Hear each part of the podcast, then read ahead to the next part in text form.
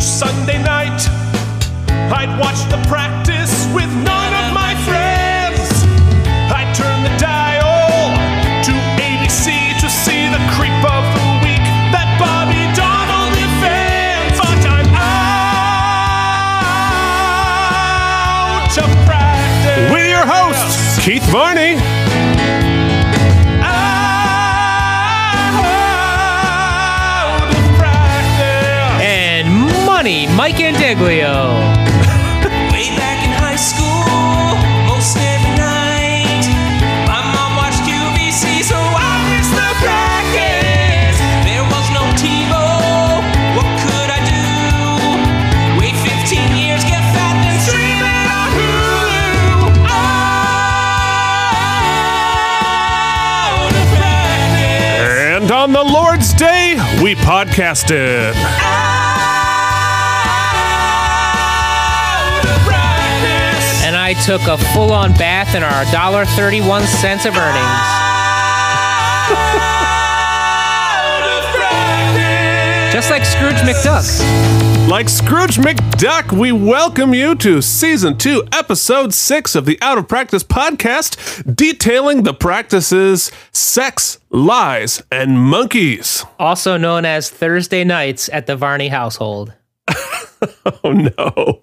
Yeah, you know, I realized in the intro, I said, and now your host, me. Oh, singular, huh? Oh, God. Yeah. I'm, I- I've already started with the passive aggression this early in the episode. It's amazing. I'm going to, uh, in front of all of our viewers here, I want you to go ahead and start the episode by rolling that objections bumper. Oh, you got it.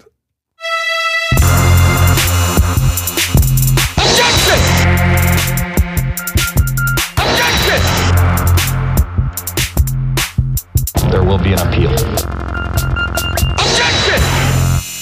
I just want to let our our audience, of which I know there are some because I get the analytics, uh, know that Keith and I are not just podcast buddies. We actually, uh, well, I would consider us friends in real life. And I reached out today. I reached through my uh, self-imposed uh, wanting to just stay in my apartment and invited Keith and his wife to hang out with my wife and I, and I got the hard no. So I'd like to object. You got a rejection. Ah, good one, good twist. Anyway, yeah, I'm sorry we couldn't make that happen, man. But I guess uh, I, I always know that at least we have our podcasts together. No, no, no. We're gonna do it. We're we're we're definitely definitely gonna do it. Unfortunately, You- you the know- last time we hung out, we shackled ourselves to 200 plus episodes of this shit. so maybe it's better if we we don't have dinner. Yeah, I mean, like like seriously, there's a fair amount of commitment when you uh, ask to hang out. I think I've now I've seen you more in the past uh, two months than I have in the previous 10 years, probably. Oh, easily. Anyway, sex, lies, and monkeys. What does that mean to you, buddy? Oh, it means an episode we are going to discuss. I. T- I uh, I watched watching this episode uh, yesterday. I was like, "Oh boy, this is gonna be a thing we are going to discuss." Well, uh, you know what? I don't even want to spoil it, but uh, I did want to let our users know I, I didn't check the email this week. I'm pretty confident we uh, didn't get any, but That's a pretty fair assumption. Uh, we are up to a dollar and thirty-one in revenue. oh my god! and uh, in addition to that, we got a thumbs up on Reddit for a GIF that we posted. So oh, how about that? I think it was the potentially it was the the set dressing GIF, which is pretty funny. oh, right, right, right, right. Where if people wanted to see that GIF, Keith, where could they where could they see it? Oh, you know they could see it on our Facebook page, Out Out of Practice Podcast, or on our Instagram at Out of Practice Podcast, or on our blogger blog Out of Practice Podcast.blogspot.com, which I don't think I updated this week. hey, if you wanted to update us with an email, you could do that at out of practice podcast at gmail.com and we will uh, probably read it. Oh, we'll definitely read it at some point. Yes. You know, I, I- speaking of uh, updates on things, uh, I'm afraid we have some work to do, Degs, because the wisdom of one podcast is kicking our ass right oh, now. how, how so? What in what in what fashion? in terms of people who actually listen to it. Well, I, like we've discussed, this is a very niche. Whereas I think uh, a live action D and D is probably not so niche. There are a lot of nerds out there, you Yeah. know, uh, us being two of them. I know. I I keep waiting for that phone to ring, but inviting me to the podcast. But it, let me, hold on, let me check my messages. No, Yeah, well, look, i- in order to be on that podcast, you have to write original songs about your uh, characters. Hmm. I didn't know that that I- was that was that was a uh, prereq. Oh, it's definitely. In fact, uh, Sean, my brother, who is the um, who's the DM, he put out an entire album of songs about uh, his one of his characters. Menu at the mediocre. What's the uh, what's your what are your viewers up to? How are you doing? You know, better than us, So three? like three at least. no, that's cool. I actually uh, like Tom Brady and Bill Belichick. we uh, we're headed to Philadelphia tomorrow for uh, the- my my best friend had a baby and we're gonna go meet that baby. And uh, I have I have wisdom Oh, of one nice. queued up. So uh, the first how many episodes have been out released now? Uh, For us, I don't know, like ten or eleven, something like that. Already? Yeah. Well, then no, uh, twelve. This this will be No, episode not twelve, us. not counting The the, other season podcast, recap. Wisdom of One. Oh, Wisdom of One. Oh, uh, yeah, we just put out episode All three. right, so I can't. I bet my wife will will definitely be interested in listening to that. that makes one of Yeah. our wives. Boom, self burn. No, actually, Jill's actually listened to it. She's like, "What? What? What is this?" Yeah, we should get our wives It's- involved it's into good, something but we're doing. what is- should we? Or maybe that's a terrible idea. not a chance in hell. I know in some magical land they actually like us, and we should probably try to keep it that way. Well, no, exactly. It's like this. Uh, you know, I think involving our wives in our podcasting, like, I don't know. I think there should be boundaries in a marriage. Like, you don't want to watch your spouse like poop, right? And you don't want, you know, you don't want your wife watching you do that. And I think the podcast is much the same You way. don't even want your wife like to the- wipe a little you. bit of boundary, a, a little bit of mystery keeps the uh, marriage yeah. alive. Okay, that's fair. Yeah. All right. Although So, uh, Julian has been on this podcast. she has much against her will. Yeah, she definitely. I definitely couldn't charm her into enjoying that. I tried. No. Well, uh, the cr- the crazy thing is, like, she's like, what was he talking about? I had to explain the whole situation later. You seemed. I see. Those are things you should conver- converse about. I definitely. Uh, me and Jen had a conversation about my death wishes after that. Oh, oh, really? Um, Oh, look at this. The Out of Practice podcast, you know, bringing, it, it, facilitating important discussions. Well, just reading the IMDb summary, I feel like we're going to have some pretty intense conversations today. yeah, boy, it is. This is, this is, we're, we're, uh, we're having a, we're having a moment here on the practice and we are going to discuss Uh, it. But first, oh, say No, no, what I you're was going to just say. gonna. I was gonna try to segue back into where we should be. So I figure you're taking us there anyway. That's what I was doing. Oh, we tried. We had to. con- We had a segue at the Mm-hmm. same time. It's so romantic. All right. So this episode, "Sex, Lies, and Monkeys," was broadcast on October eighteenth, nineteen ninety-seven. I would like to know what was going on in. Stay in the basement. Well, Keith, I have another amazing revelation that I've had. Uh, Oh, do reveal So something. no, this was a period of my life when I actually left the house, and my friends and I used to love to go to concerts. As you remember, we went to a Radiohead concert uh, not long ago, uh, and an REM concert, not REM, uh, Rolling Stones. Rolling excuse Stones, me. mind you. Well, we have another one coming up. This is a good period for me. On this exact date, in fact, the Saturday, October the Really? 18th, uh, I was never this cool again in my life. But anyway, I went to see at the Electric Factory in Philadelphia. This was one of the first times I ever went to the Electric Factory. It was a little bit uh, bigger of a venue, so I had to get permission from my parents. I was only 16 years old. I Right. was about to turn 17. Anyway, so we got to the electric factory where I would in a year or two, and we'll get there. I actually dislocated my shoulder crowd surfing at an Everclear concert. Wow, I can't But wait on to hear this that date, story. I don't know if you remember this band. Do you remember a band called Primus?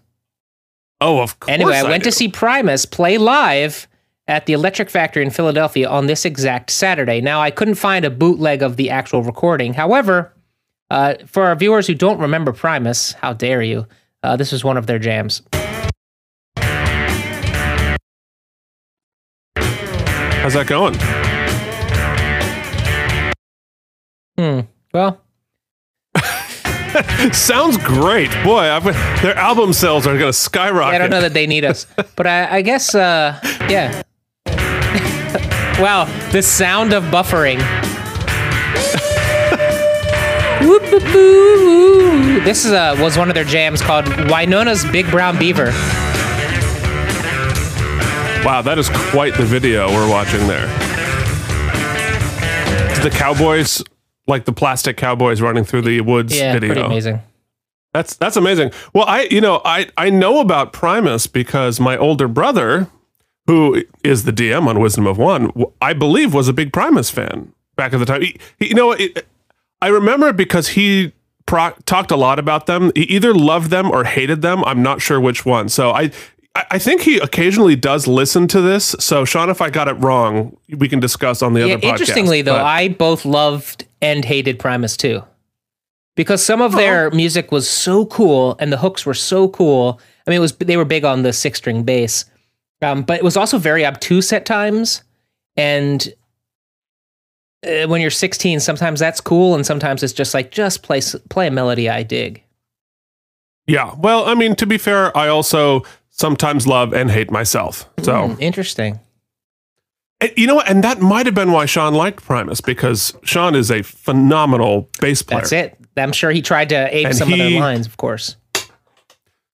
Oh, he did his own lines. Hi- His his uh his um, band back in the day, Five Seconds Expired, like had a national contract right about that time. Well, at the end of this exact episode of Out of Practice Podcast, we will be featuring some of those sick bass lines by Sean Varney uh, once Keith sends me that MP3. oh yeah, I totally should. No, you. Yeah, all right. So we'll we'll do that too. Uh, anyway, it's a good album. Well, speaking of your brother and you, Keith, hundreds of miles Yes. north of Philadelphia, where I was rocking out to Primus, what were you doing this day in 1997? Well, you know, it, you have all of these really cool like concerts. You I was were at. awesome. You were out with friends. You were seeing like you were you were performing with your band and like being awesome and cool. And I, I don't have anything like that. I was, uh, in fact, I was scrolling through old pictures on my phone to try to like see if I remembered anything, and. Compared to you going and seeing Primus at the Rainbow Factory, Mm. I found a picture of myself uh, backstage at uh, Showboat because I, I I said earlier that we were rehearsing Showboat for Right, community right. theater, and I saw the amount of makeup I was wearing to perform in the ensemble as a regular person in community theater. It was like full on layers of kabuki pancake. I, I mean, I, you know, I was pretty much Jimmy as number two pancake. Yeah, only back you were then. referred to as the Rainbow Factory. Uh, d- uh, n- definitely. And it made me think that I think there is a mathematical formula that I have created, and that is the quality, uh, the, the, the level of professionalism of your production of whatever show you're in. And the m- amount of makeup that the men are wearing is a perfect inverse proportion because the the the smaller community theater in high school you put on this absurd amount of crazy makeup and eyeliner and foundation and blush and on broadway i didn't wear anything True. and and I I I think there's this idea, uh, out in the boonies where I was doing amateur theater that like oh in order to be professional I have to put on like a like a 1987 whores makeup in order to be seen by the audience in this 300 seat theater, you know, and it's just not true. Actually, this segues me nicely into a new segment I'd like to start this week, Keith. Do you have a jingle? I'm about to sh- play you the jingle. Well, and by play it, I mean sing it Oh. a cappella, uh, because that's how I am professionally. Anyway, so I found that the number of likes and subscribers we get week to week on our Facebook page here for Out of Practice Podcast Uh-huh. uh, is at least a third less than the new followers and subscribers we get to the Follow Spot Podcast every week on Facebook, which is a podcast that's been dead for about six years now. Our theater podcast. So I'm going to do a. s- hasn't been dead for six years. It's been dead for like ten So- years. Now I would like to uh, resurrect a brief, just of every once in a while segment, and it goes like this: Two straight guys talking about Broadway. This is the follow spot segment on our the practice podcast. Yes, we totally should. All right, yeah. I'll, well, I'll have to pull so that just out. to take a brief uh, visit to broadway for those of you who, who don't care at all you can fast forward i got a chance to get standing room tickets to hades town this week Oh, I hear that's great. absolutely have to go see it it's the score is incredible the the play is sort of an allegory of and a retelling of the Oedi- uh, the Eurydice, Eurydice and Orpheus tale, but Mhm. with just sort of this sort of Dixieland folk slash Americana slash weird. It's just really good. It, it's something com- new and fresh, and I think uh, I really think you would enjoy it.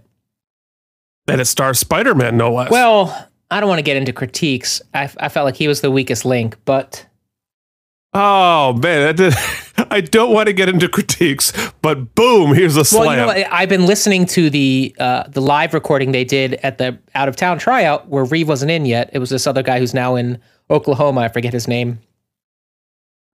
Regardless, he's so incredible, and I really kind of fell in love with his voice. And so, seeing someone else do it, I, I, I don't know that it's a critique so much as just my heart was somewhere else. Well, your heart will go on. So Anyway, that go I ahead. think. Oh no, that's good. All right, so I think it is time for us to stop rambling about nonsense and talk more about what was happening on in the oh world yes, absolutely. on October 18th, 1997. Don't Yeah. you think? And uh, so, uh, why don't you talk a little bit while I quickly stall and uh, find the very important musical? Yes. cue that well, we you need should here. know that in Astoria, Queens, it was it was, it Oh, that's not was what I much like meant. today. In fact, it was rainy. It was rainy and chilly, and uh, somewhere, someone probably in this very apartment was taking a nap, which is what I would be doing were I not awake and doing a podcast. Yeah.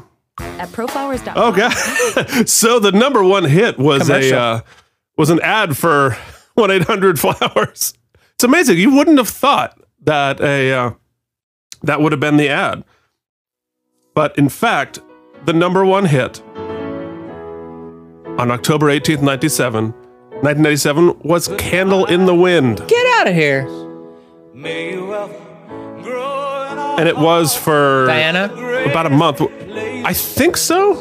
will A better podcast would remember if uh, this was actually related to Diana. It was. Well, he re-released it. he re-released it, but whether when did she die? Hold on. those in pain. Now you belong to heaven. Yada da da da. I'll spell out your name. It was August '97, so yeah, this was a couple of months later. You lived your But Elton would take over the uh, number one charts for a while. I'm excited about this biopic of his coming up, Rocket Man. with the sunset Yeah, it looks like it's all right. I mean, set in. I'm a little biopicked of every singer you can think of Yeah. out, but I don't know. Maybe it'll be good. The uh, the top movie, however, Your candles burn is appropriate to what we're doing. It's I Know What You Did Last Summer.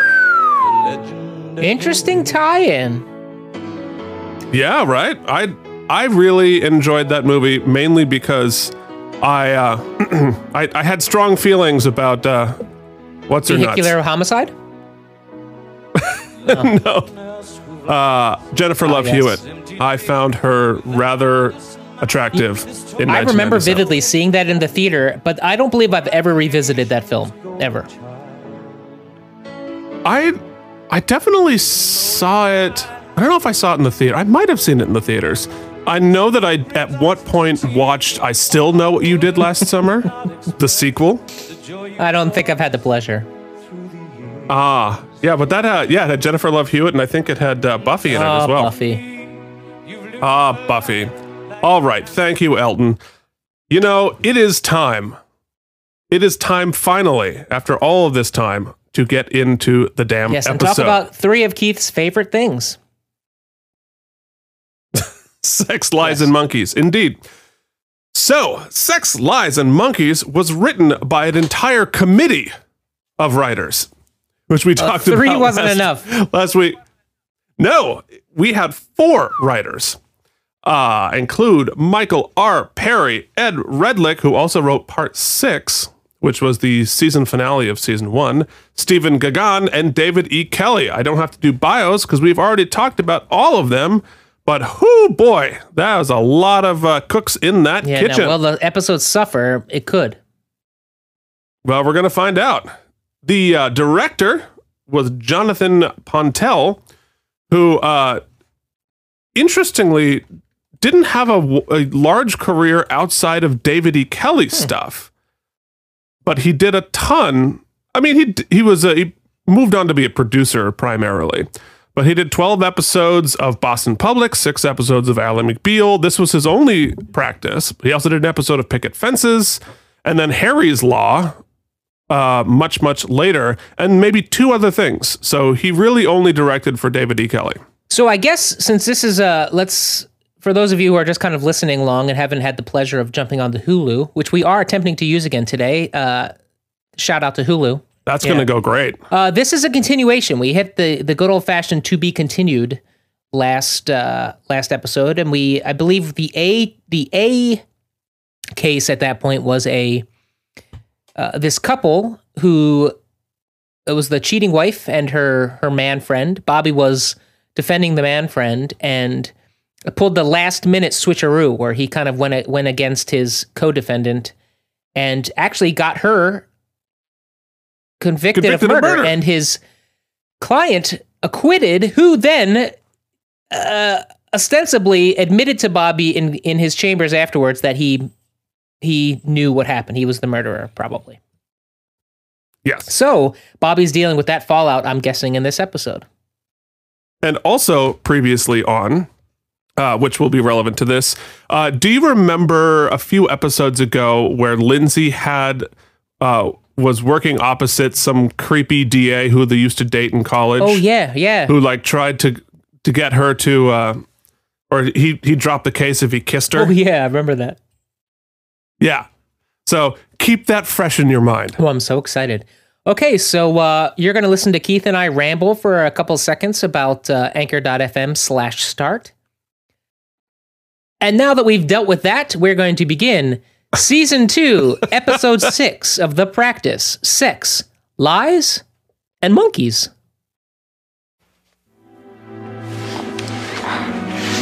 Oh, it's already steamy. We're having a full on sex scene here. with the old school telephone. Oh, What- my- And if you can't tell by Mike's reaction, it's Lindsay and Creeper. Uh, Lindsay and Creeper are banging, and Eleanor's eating Chinese food. Oh, hey, that's who she went on the blind date with. Yes, it is. George Vogelman, remember? Oh, I remember. Of course I remember. Um, How are you? You love MAME. I'm fine. Yourself? I'm fine. I'm Uh, Still alone? fine. This is the place where you work, huh? No, Where you litigate. Yep, this is. I'm just in uh, some other lawyer's this is office. it. So, uh, what brings you here, George? Actually, I'm going into litigation too. Oh, Can we talk for a second about his makeup? I mean, is it me or is it he looked like he's wearing a prosthetic of some sort? it does sort of look that way. I don't think he Oh, I'm is. sorry, guy. I'm representing myself, so I'm a little nervous, but You're telling me that that's not a fake nose? A fake nose. I- Is, is that what you think is the Yeah, prosthetic? The, the nose? nose. Or is it. Yeah, it looks a. He's a little like glossy and shiny. It's like he's wearing community theater makeup. Mm, That's true. He's like number, s- He's got too much number foundation six on. pancake. Number six pancake. Okay, sorry, I had to. T- It- it- well, you look, remember my maybe ad, maybe I he's like part of to Jimmy's take act. chances. yeah. uh, Eugene is I'm sorry. not having a you've good been time. Sued? Heavens, no, I'm the plaintiff. I'm doing the suing. I'm actually getting excited about it. Ooh, that's creepy. That's He's great. looking her up and That's down while he really says great. that. Um, maybe I can uh, come down and I'll catch you in action sometime. I'm sure you will. Here's the summons. I'm suing you. What? Me? What for? Fraud, intentional infliction of emotional distress. It's all in there. Oh, this is oddly relevant. I guess they didn't know where internet dating was going to go, but Be seeing you. Wait, are people suing for fraud on internet dating? uh, I believe. So. Oh, I don't know. I can imagine this is sort of the precursor to that. Um, I wanted to point out here, Keith. Now, one of my 865 million uh, temp jobs I've held whilst pursuing a career in the arts, I actually How's it going? it's going great as you can tell. Uh, it's it's almost like uh, I'm doing the same thing, and as a, instead of arts, we're yeah, doing a that's true. podcast. In my late twenties, I was a bike messenger for a well, not necessarily law firm, but I served a lot of subpoenas and notices. Did you Yes, really? so I have odd knowledge of certain things about the law. Long story short, this couldn't happen. A- Really? An Do officer tell. of the court has to serve a suit. So if you're involved in the litigation, you can't serve the suit to the person you're suing.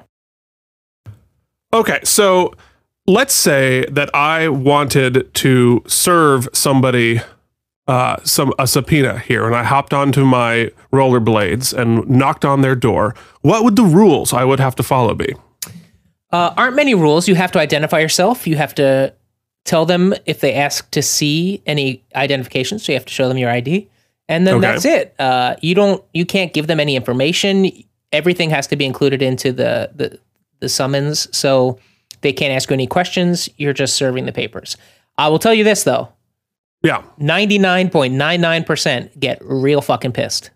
yeah. I was going to ask, like, what, like, what's? Have So- you gotten any crazy responses? Or No, I would generally just stick it in the door or in a slot or something, and I'd let them. The second I, you know, the second I uh, made my summons, I would be I would be on my way. interesting. That wasn't I did I didn't do that very often. Usually, I was just like shuttling papers to a different place, but I did on occasion have to do that. And so you were a, but you were a bike messenger in Manhattan. That had to be terrifying too. I, I used that term bike messenger. But I actually never rode a bike. I took the subway. oh, okay. You were a subway messenger. Well, that's uh, that takes Very your life different. into your hands less. Yes, that's true. But I got a MetroCard out of it, and that's sort of why I did. it. anyway, so I never, but I never served a summons on someone who was pissed about a date that didn't go well. Mike and Deglio will work for Metro Cards. Although I'm sure we've both been on some pretty shitty dates, so but I've never been sued. That's true. N- I I I I- I never went on a lot of dates because you know me, but never got sued. I'll take that.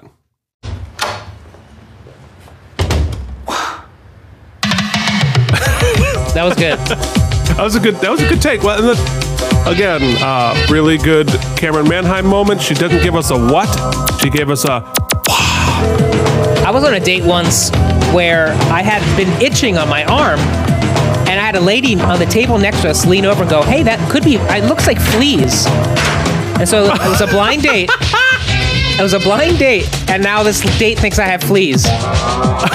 Bad. oh my god. I also, she didn't tell me that she had a broken leg, and so she ended up. We went to Max Benner's Chocolate Factory. She walked from the six train and ended up being like a seven block walk that she had to do on crutches because her leg was broke. And she was so pissed, and I was like, "Well, you didn't mention that your leg was broken." One had the broken leg and one had fleas. Uh, This was the same date. Anyway, Uh, so we've got Jimmy blowing into a paper bag, realizing how last episode went for him. Jimmy, uh, I can go with you on this. No, I'm ready. Wind valve is just pissed off a little. Uh, I don't need anybody's help. I just don't want you going down for the count if I can help. I'll be fine. they really give him some schlocky shit to do, man. They sure do. It's ridiculous. It has got to be against public policy. And he can't sue me for not wanting to date him. It's a straight Rule 12, failure to state. What's going on? That was a weird close up of her bag there. What's with him? True. Jury trial. I want to Product file a placement. 12B6. I want to get it kicked now, Eugene. We'll go in this morning. You can't sue somebody for not wanting to go out with you. No, you can't. I mean, It's outrageous. Yes, it is.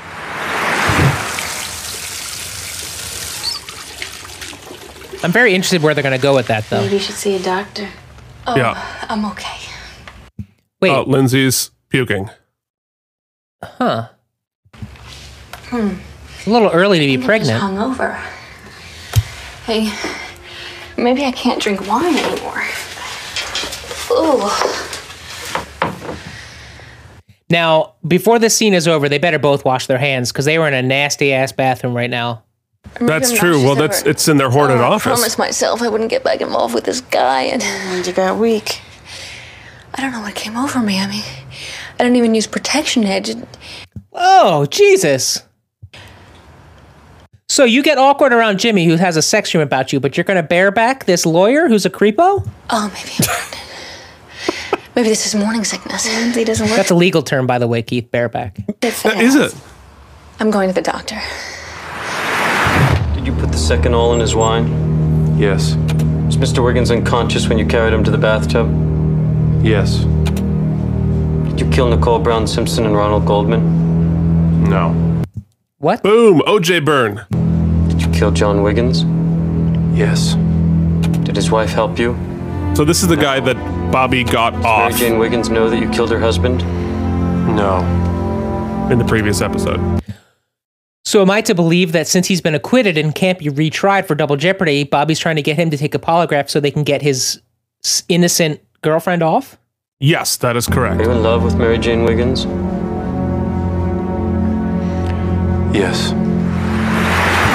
I've been with the paper almost nine years. That is a mullet.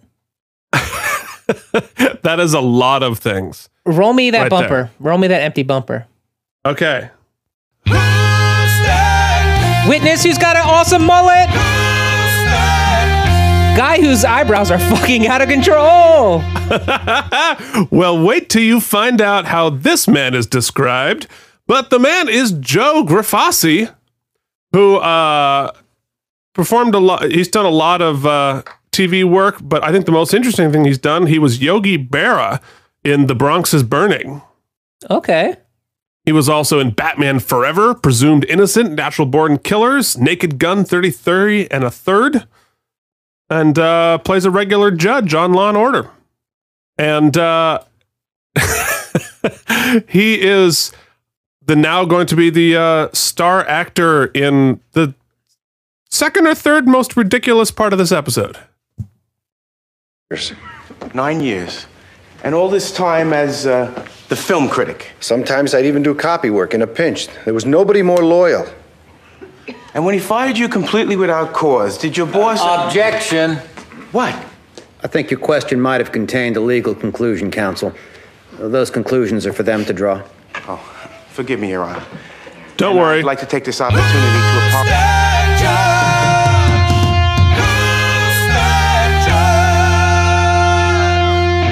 That judge is Gibby Brand. Uh, we already saw him in Trial and Error, but he did not get his jingle.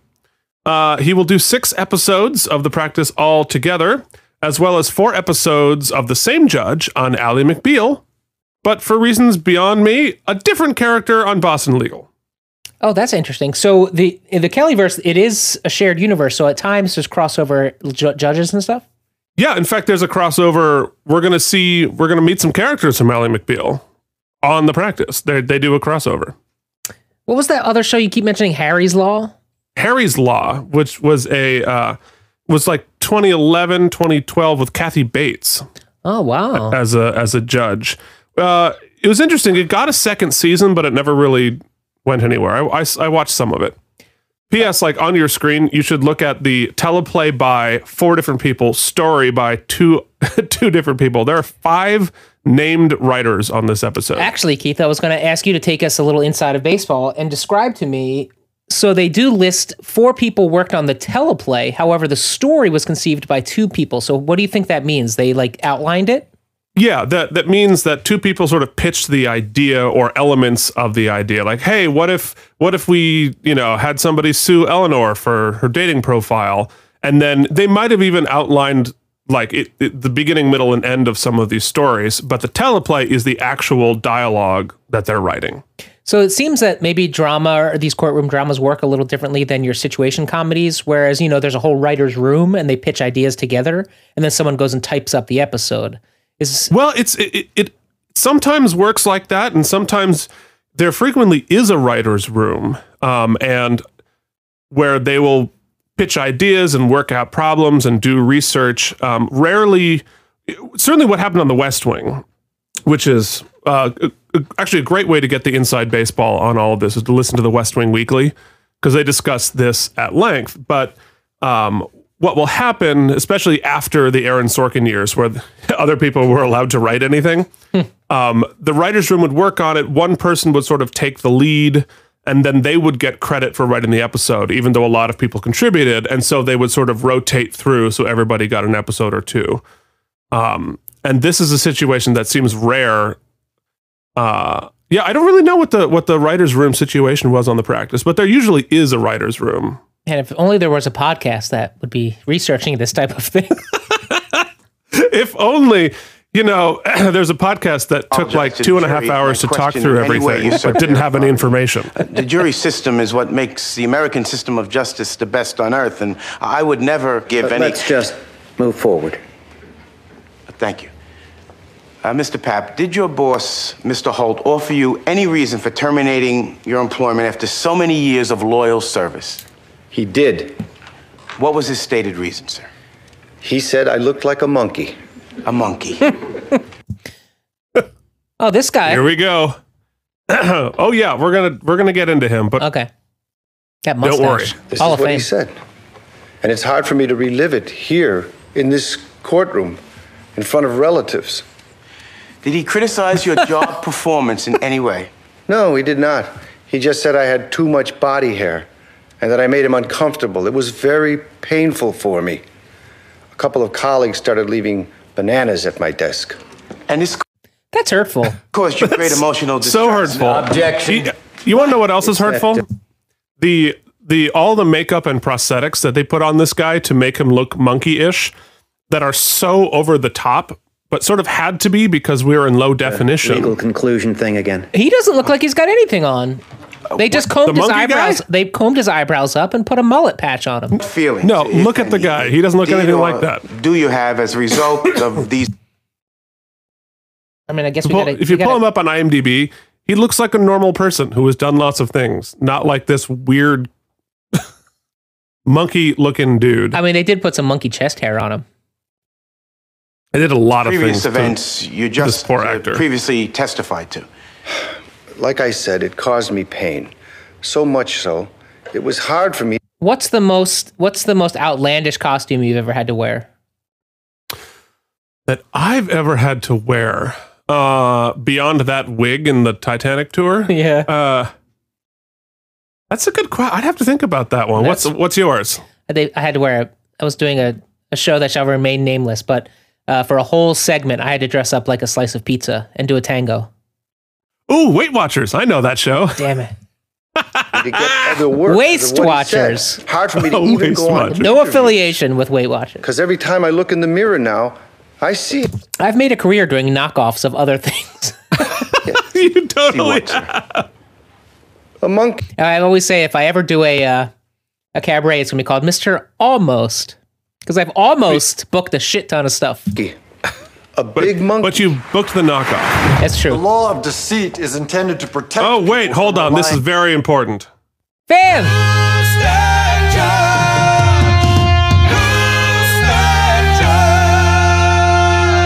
Guys, this judge could not be more important because that is Armin Shimmerman, who plays Quark on Deep Space Nine. He is a series regular. He is the Ferengi we know and love who operates the bar.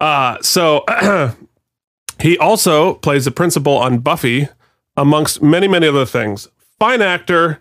Uh, really excited to see him because he's there. There's going to be a few actual like regular people on this show who were regulars on Deep Space Nine, which is one of my favorite Star Trek episodes. And yes, here it is. Tom Brady's waiting. Okay. Unnecessary Star Trek reference. must be drawn here. This far, no farther.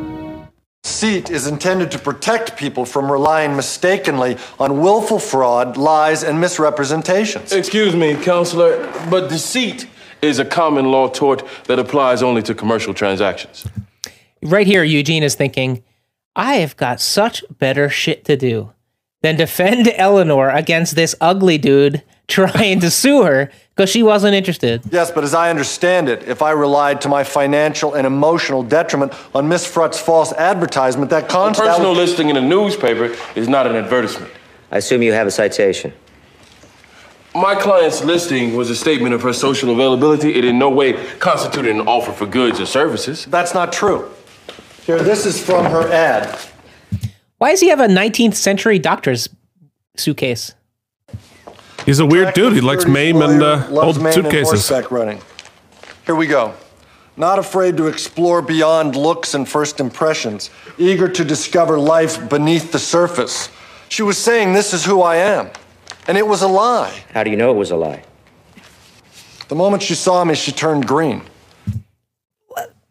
And 13 minutes later, our dinner date was canceled. Oh, and she's never been horseback riding. Not once? Your Honor, there is no known cause of action that compensates someone for social rejection. As I'm sure this court has more pressing issues. Not so fast. I'm not sure whether Mr. Vogelman here has a cause of action or just a bruised ego. On the other hand, the law recognizes many forms of tortious behavior, and before I go dismissing anything, I want to take a little discovery. You can't be serious. Oh, but I can. Take your depositions. I'll give you 24 hours, we'll see what comes out. That's ridiculous, Quark. I don't believe you. Absolutely ridiculous. Oh, Judge Hunt. It's open.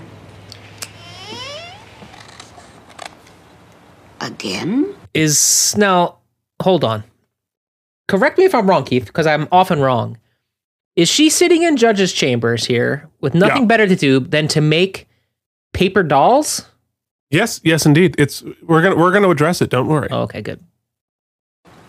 People are going to think there's something going on between So, oh, I missed a good sex reference that she just made. You did. Hold on, but you got to you got to back that up because this is like continuing my theory that Bobby has slept with everyone in. Uh, y- y- did you do a conspiracy theory bumper? I didn't. But You I didn't think do it- your it homework. went like Well- thi- it well- didn't it go like well, this? sing your- dum dum dum dum dum dum dum dum. Conspiracy theory. Bobby has slept with everyone in the world. It's open. Again? People are going to think there's something going on between us. That'd be good for my image. Ooh. Mine too. That was I. I That's pretty flirty. I got a half chub right now. No. What are you doing? Paper dolls. I'm making them for my granddaughter. Okay, good. I was about to think you crazy. So, what is it? He's the only sane person on this show. So thus far, here's what we've dealt with. Uh, Eleanor's being sued because she rejected somebody. Bobby's taking a lie detector test of someone he just got acquitted. The judge is making paper dolls. There's a guy dressed up like a monkey, and Lindsay hooked up with the creepo from the elevator. yes, that is a good assessment of what's happened here. It's bad. And she's throwing up for some reason. I gotta do the the big hypothetical windup. Oh, no. What if a defense attorney came to know how he came to know he can't reveal that a person was about to go to jail for a crime she or he did not commit? What if he knew they absolutely have the wrong person, but he can't implicate the right person for various reasons? She threw a pencil at him. I didn't know. She sure did. This is what happens when you start pulling stunts like. Uh, I th- rolled the objection. Sorry. I know I'm stopping a lot, but. I'm so pissed off that this is two episodes going over each other where people are, are condemning Bobby for this quote unquote stunt that he pulled. He got his client off. Nobody's upset at John Larroquette for monologuing himself to freedom. Bobby just did a pulled a pulled a, a tactical move maneuver that got his client acquitted of a crime he did commit, and everybody's jumping down Bobby's throat. I, look, I gave him the most valuable lawyer, so I mean, That's I true. thought he was doing his job. That does make up for it. God, he's not making this up, is he? Just to spring his girlfriend. He passed the lie detector. which are have been scientifically proven to be not at all reliable. And we've uh, said this on the show before. What? Are, are you sure about this, Cindy? Could you fax me that result? Thanks. She's not pregnant, is she? What's up? Nothing. The nail biting might have been over the top there. The, uh, my doctor did a blood test, put a rush on it, because, uh, I don't believe this. You pregnant? No. They did lead us to believe that though, because she said she wasn't wearing protection, so that's a red herring. It is. They found traces of GHB. GH what? It was gamma hydroxybutyrate. It's Gam, she's the Incredible Hulk, ass. also known as Liquid X. Liquid X. The more popular name is Easy Lay. What are you talking about? She got roofied? Rebecca. it's She that got favorite roofied. Drug. And that, that's why I was so. Chris must have drugged me.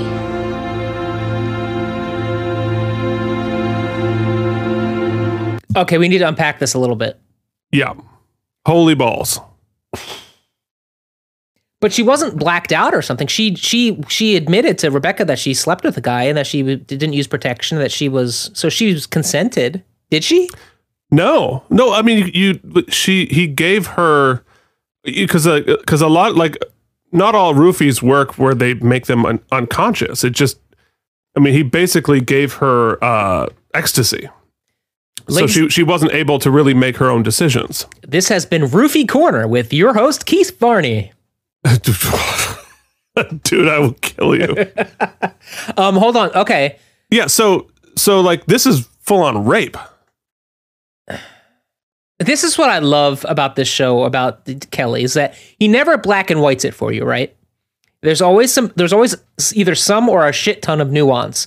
Like the argument could be made. I mean, she's described the whole encounter. It wasn't that I mean, he he, he well no because and and we're, we'll, we'll get into this because this is like the whole episode but like when you drug somebody without their knowledge it's not like like they took x together Right, right, he right, did right, it right, without her knowledge and gave her a drug that changes your behavior your inhibitions your decision making process yeah, and really then I took mean but- advantage of her that's full on rape Yeah, before we even get to the court case, where I'm sure they're gonna, the defense is gonna equivocate the other side.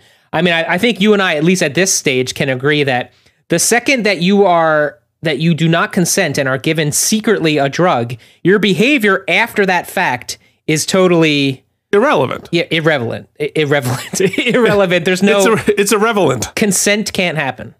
right exactly so we we we have beyond Well, we're it beyond was an consent okay it is now full on rape Not a great journalist by any means, but a good guy. However, they come back from the commercial with monkey case. He looked like a monkey. There were other reasons than that, were there not, Mr. Holt? Oh, sure.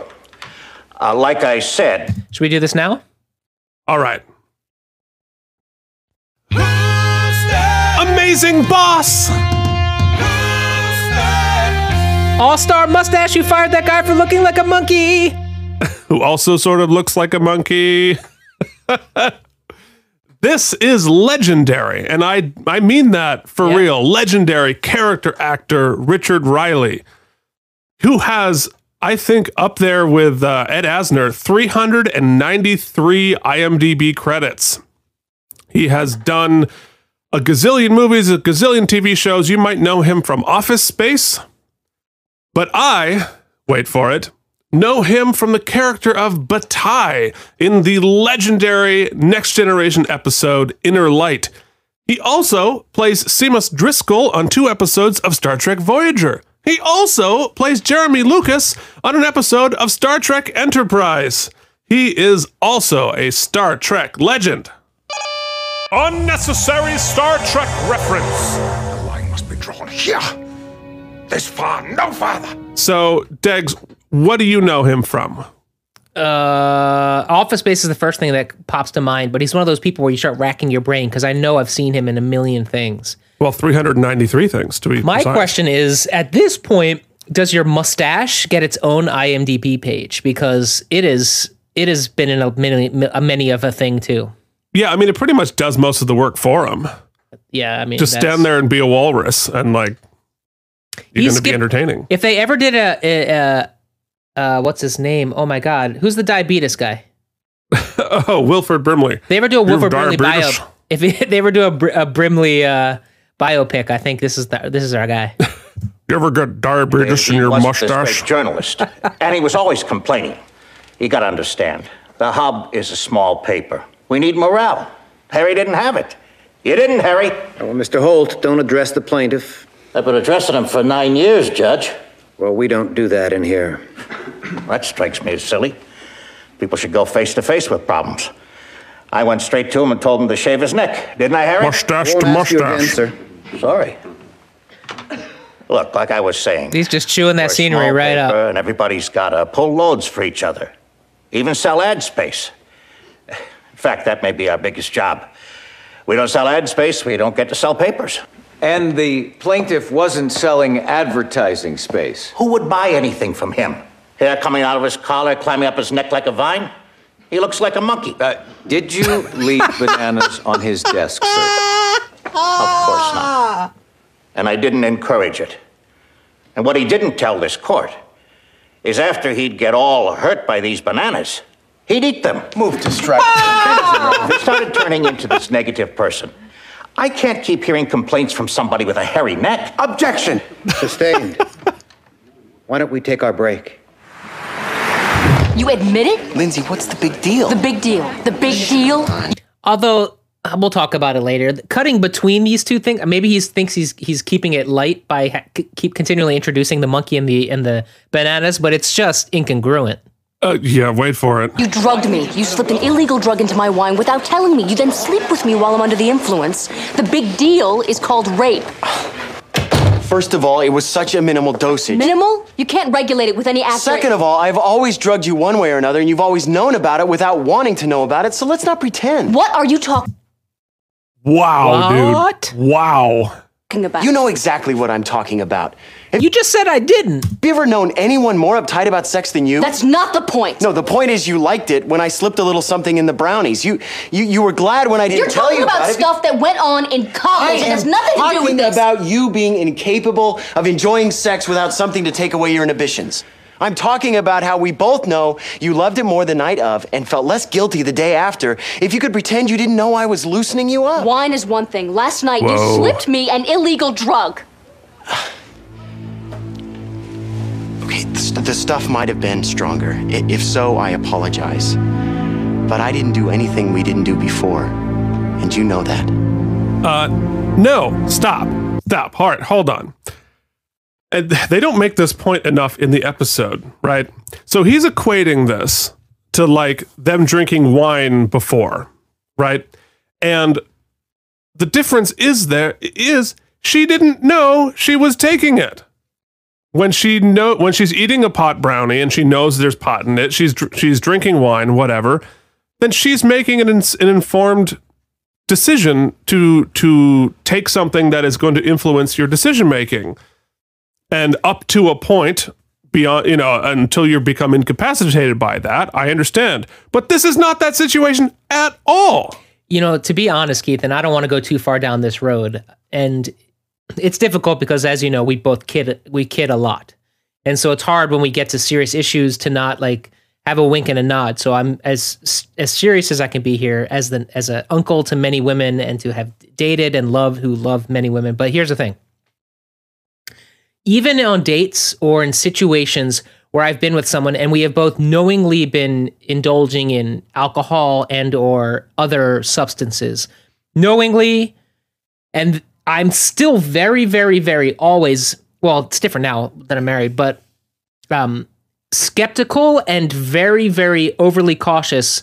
anytime there's inebriation involved and some sort of consent you know what i mean of course even if you know we're drinking wine or we're smoking weed or whatever is happening and you want to sleep with me after that i get really weird about it because you just don't nobody can make rational consenting decisions when they're intoxicated whether they know about it or not right no exactly and You described yourself in your ad as someone eager to we'll get discover into it. life beneath the surface. What did you mean?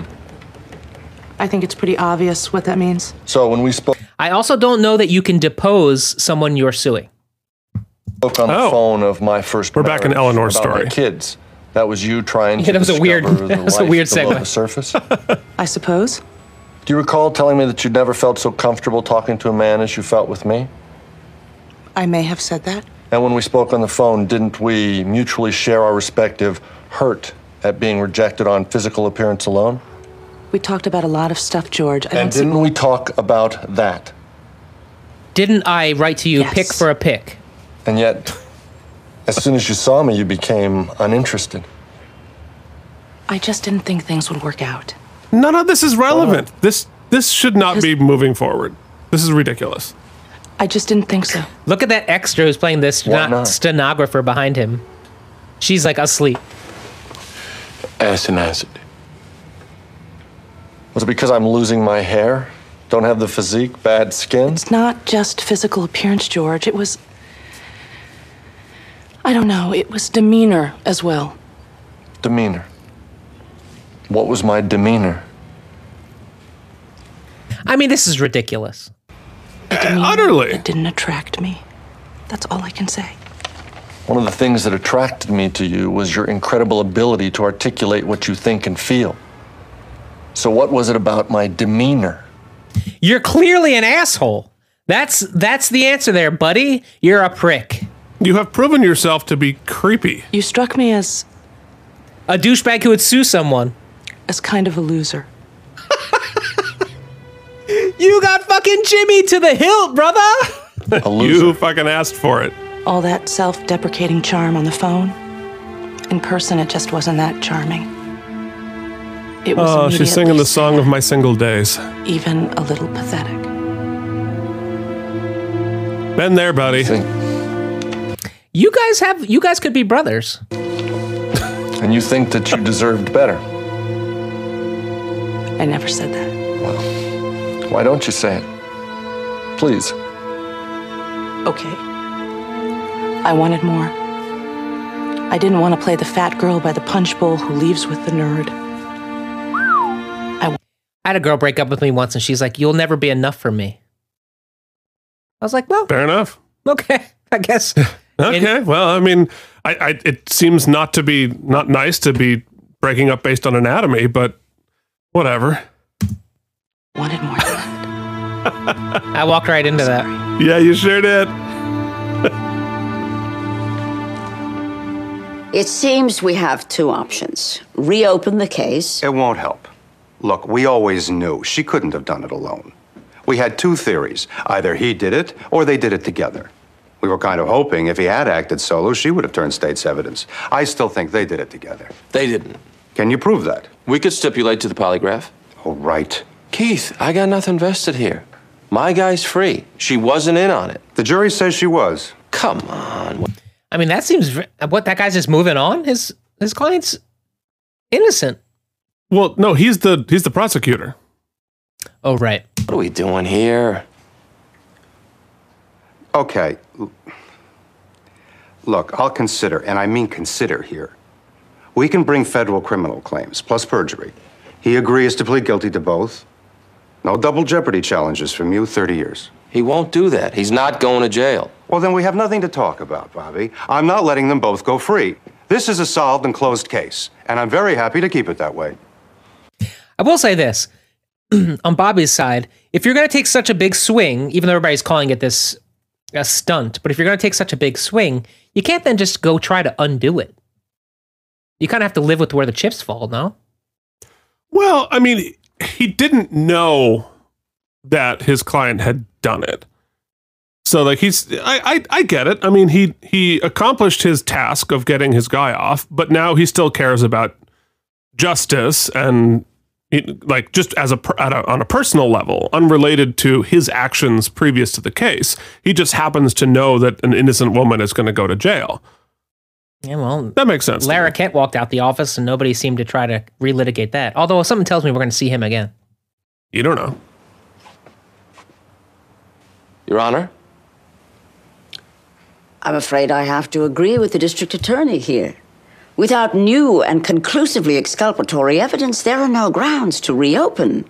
Her conviction has to stand. We do nothing then. We proceed to sentencing. Mr. Holt, you think it's okay to fire somebody just because the way they look? I do. Looks alone, period. Well, I wouldn't fire somebody because of the color of their skin, if that's what you're thinking. But for looking like a monkey, absolutely. Oh man, I don't even want to touch it. One can't be a successful film critic if he's not attractive? What about Gene Shalit? I knew he'd say. Oh, what a what an indirect burn to Gene Shalit. Well, I mean, this whole they're they're going to talk about it more, but I think David E. Kelly got some bad reviews before he wrote this episode. Say that. Or he's buddies Gene Shalit is an exception. He's always saying insipid things. What comes out of his mouth goes with looking like a monkey. Isn't it true, sir? You fired or they're not friends at all. another employee for uh, being too fat. Sandra Boyd. I don't have a problem with fact, but with Sandra, she wore sleeveless dresses. So whenever she would reach up or wave, this part would wiggle for a full minute. I found it distracting. And uh, Wayne. That lady was about to Make it laugh at afraid of extra. she sure was. I'm not proud of it, but for whatever reason, I get nervous around him. You also fired. Wait, back that up. I don't think we uh, heard that. Having donut. All right. I tried a diet. She comes in It's smelling so- like. cr- Insane. He said something about midgets there. Yeah. Little people, Degs. Of it, but We've already for whatever addressed reason, this. I get nervous around him. Oh, let's try Wait, again. one more. Would wiggle for a full minute. I found it There it is. distracting. And uh, Wayne Kepler? Midget, I'm afraid of him. Scared of midgets? I'm not proud of it, but for whatever reason, I get nervous around him. Oh, God. You also fired Kim Arendt for uh, having donut breath. I tried a diet. She comes in My sister made me watch this show called Little Women LA. So it's basically Oh, yeah. it's housewives, but with little people. Right. It's uh it's something. smelling like crullers. I'll bet. It's bad for my discipline. I can't tell whether I'm winning or losing here. Look, there's a reason for all this. What's that, sir? It's my paper. One of the reasons I hustled up investors to start my own company is so it could be mine, so I could choose the people I wanted to be around. Doesn't work that way, buddy. I could have gone to work someplace else and gone Well, by other but, but people's here's the rules. question, though, because I I would I'd love to know what the actual laws are here in terms of discriminating based on arbitrary physical characteristics beyond race and gender, because uh, we work in a business where that is what you do every day. You know, in the in the arts, I mean, your physical type determines what jobs you can have and what jobs you can't have, and you know that's and you know as a as an industry, we're working very hard to no longer be uh, beholden to race and gender on that, but certainly physical type. I, I was talking to a couple of buddies of mine about how they cast Jean Valjean and Les Mis these days. And those of us who are right for the part and can sing it and do it well and probably would have had a chance to be cast back in the 80s and 90s, but maybe look like friendly bus drivers. Like they don't cast uh, they don't cast Valjean like that anymore. Now they uh, they've they've set precedent that Valjean now needs to be fuckable. And it's uh it's it's a real problem for those of us chubby tenors. Now, I would also say that, you know, just like on a cruise line or on a lot of shows in the chorus line, if you put on some pounds or if they you have a weigh in every week, you know, things like that still happen. But there's a difference here. And the hair I would split is that when you're hired, you know, there are, you're given stipulations, right? You're given a contract. You have to maintain XYZ or you could be let go. In this case, this guy hired all these people. Once you hire someone, like when you're hiring someone, you can keep all of your biases inside and and can't really challenge a lot of that why someone was hired or not hired. But why you fire someone, that's when discrimination comes in. Because it's Well, I mean, it's still discrimination, but there's not much we can do about it if it's internal. well, that's what I'm talking about. I mean, we could talk morally whether things are right or wrong, but I'm talking about legally. Right. It's a finer hair to split uh, at- in the front. You know what I mean? Like once somebody's hired, the monkey hair, the monkey hair, the jiggly fat, the, the little people. You know, it's a little the donut breath. This guy has a whole list. He's got he's got a big list. Yeah, well, it's it, yeah. He looked So I like a walked monkey the when he plank got and hired. started my own business. You'll now play you're trying to Valjean, tell me Betty. who I gotta You're hire and fuckable who I enough. can't fire? Oh, thanks. Trying to say you can't discriminate against people on account of looks alone. Oh, please, that kind of discrimination goes on all the time. The only difference here is I admit it. Harry is a negative guy who looks like an ape, and I don't want him working for my company. Amen. There's a juror over there. I won't say which one who looks like a possum. I wouldn't hire him either. I'm uh, terribly sorry, but I really think it's time for another break. So what are you going to do? What can I do? Like, file Sue him. charges? Yes, you filed charges. Does this drug knock you out? It could, but it didn't. It just kind of made me giddy and incredibly. Enthusiastic. Yeah. Lindsay, how do you go about proving that you wouldn't have consented? I mean, you have with this guy before. There were rumors flying around No. about scratches on the conference table. But I know I wouldn't have this time. Whoa. Okay, hold on. Let it ha- Rebecca D. Cricket, who is supposed to be our moral conscience, just slut shamed her, added moral equivalency. Ugh. Keep going. I'm going to lemon pledge the conference table. Trust me, I've made up my mind never to be anything but platonic with him again. Then why'd you go out with him? Drink, wine, Rebecca. And- wait, I'm just asking questions that are definitely going to get asked. There are rape shield laws in Massachusetts. They can't attack me. Lindsay, this morning over the toilet bowl, you told me you enjoyed it. But it was only because of the drug. I know myself, Rebecca. I'm not capable of good sex. My God. Okay. So allow me to read you the notes I wrote for that interaction. Uh, this is not aging well. Written by men. Oh my God, this is a terrible scene. Embarrassing. Eh. It, it- it would it would be helpful if any of the seven names attached to this episode were feminine. yeah. They are not. Jesus Christ. This is like Did you tell him how good it was?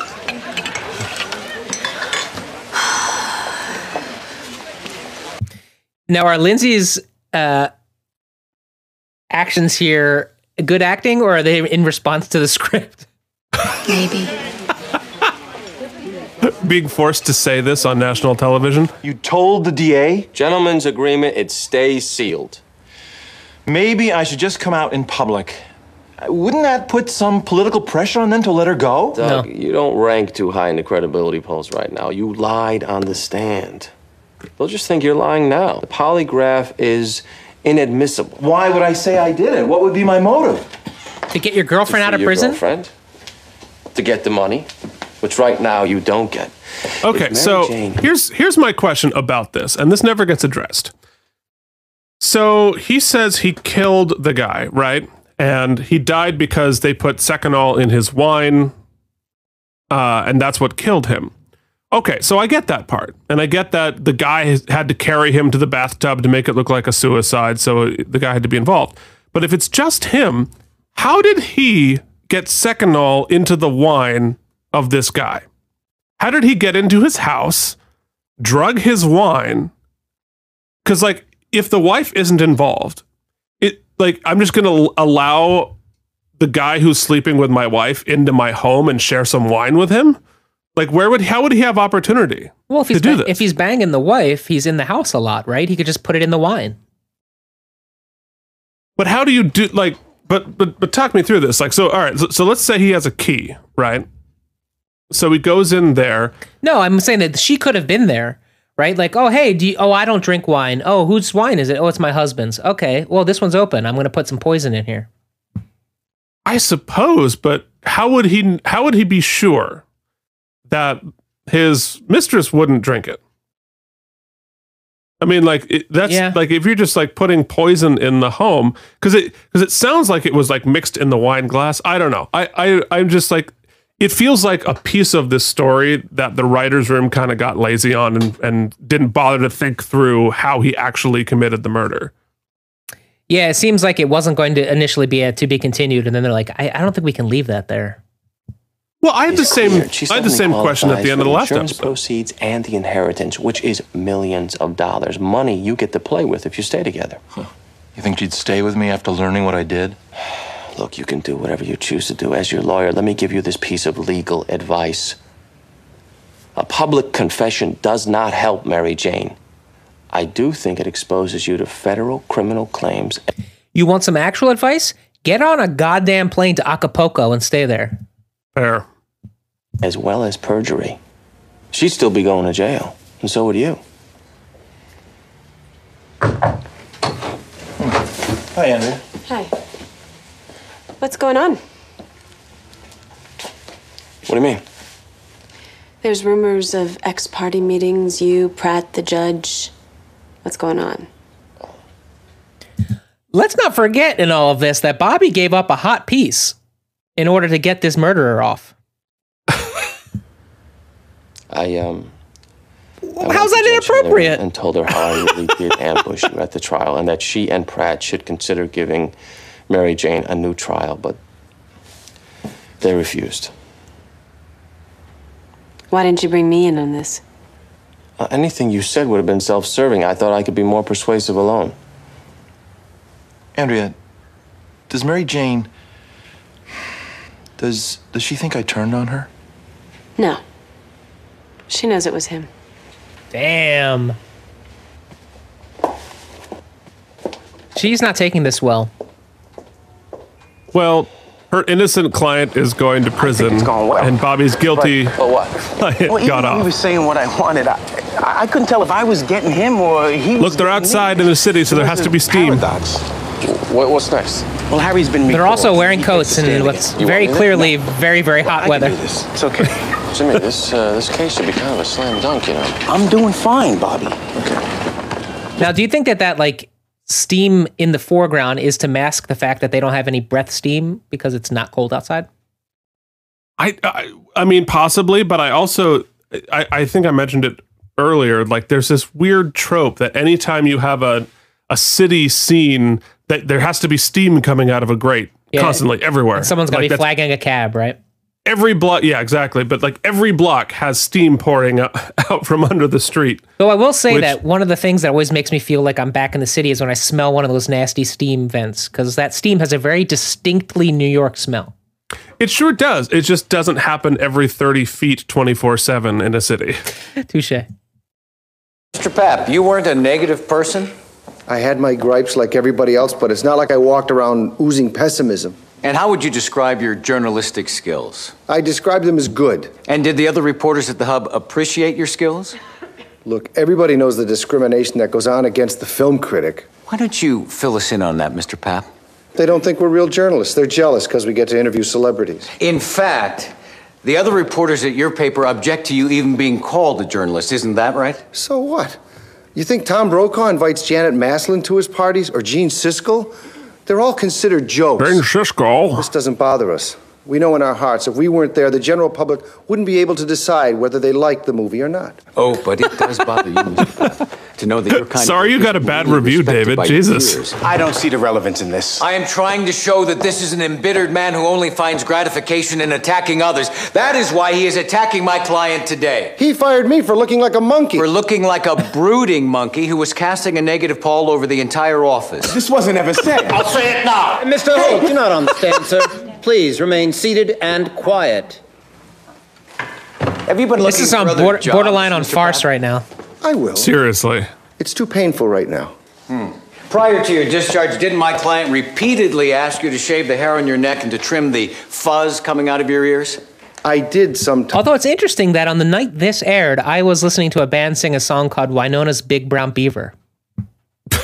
Times, but he wasn't giving grooming tips to the other reporters. The fact is that you were too lazy to comply with these requests. Isn't that the truth, Mr. Pat? Objection. That's a legal conclusion. No, It isn't, but I'll sustain the objection anyway.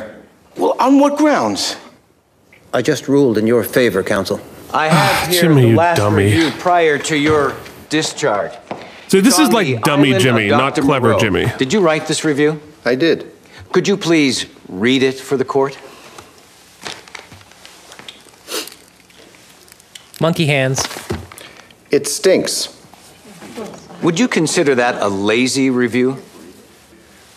The irony there is that we didn't hear it. It's a review of The Island of Dr. Moreau. want to repeat that? You heard me, Chris. Resign from the DA's office or I file charges. Whatever drug you're on now, Lindsay, it didn't come from me. If this file came across your desk, you'd prosecute. Hey, hey, maybe I exercise poor judgment. Poor judgment? Is that what No. you The sex call? was consensual. I didn't Jesus have the capacity to give consent. I was under the influence. You had capacity. You initiated. because of the drug.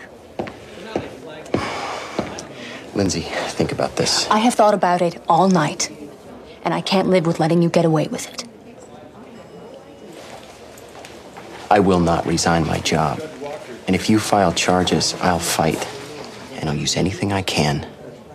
I don't want to ruin your reputation, Lindsay, but I will not let you ruin mine. I'll do whatever it Guy seems lovely. Seems the kind of guy who would roofie someone. Yeah, yeah. Mr. Vogelman, how many personals had you responded to prior to Miss Frutz? Around five or six. And based upon your experience, is it your expectation that whatever you read in a personal is going to be accurate? I hope so. And when you and Miss Frutz met, did she seem to live up to whatever expectations you had? Actually, she exceeded them at first. So you formed a subsequent opinion based on your meeting her personally? Well, I suppose I did. And yet you don't feel Miss Frutz was free to form a subsequent opinion? Not on sight, no. You would consider it unusual for a person to be rejected on sight? I was expressly led to believe that she wouldn't. Have you been rejected on sight before, Mr. Vogelman? Many, many, many times. Did you take these women to court? He's not that unfortunate looking.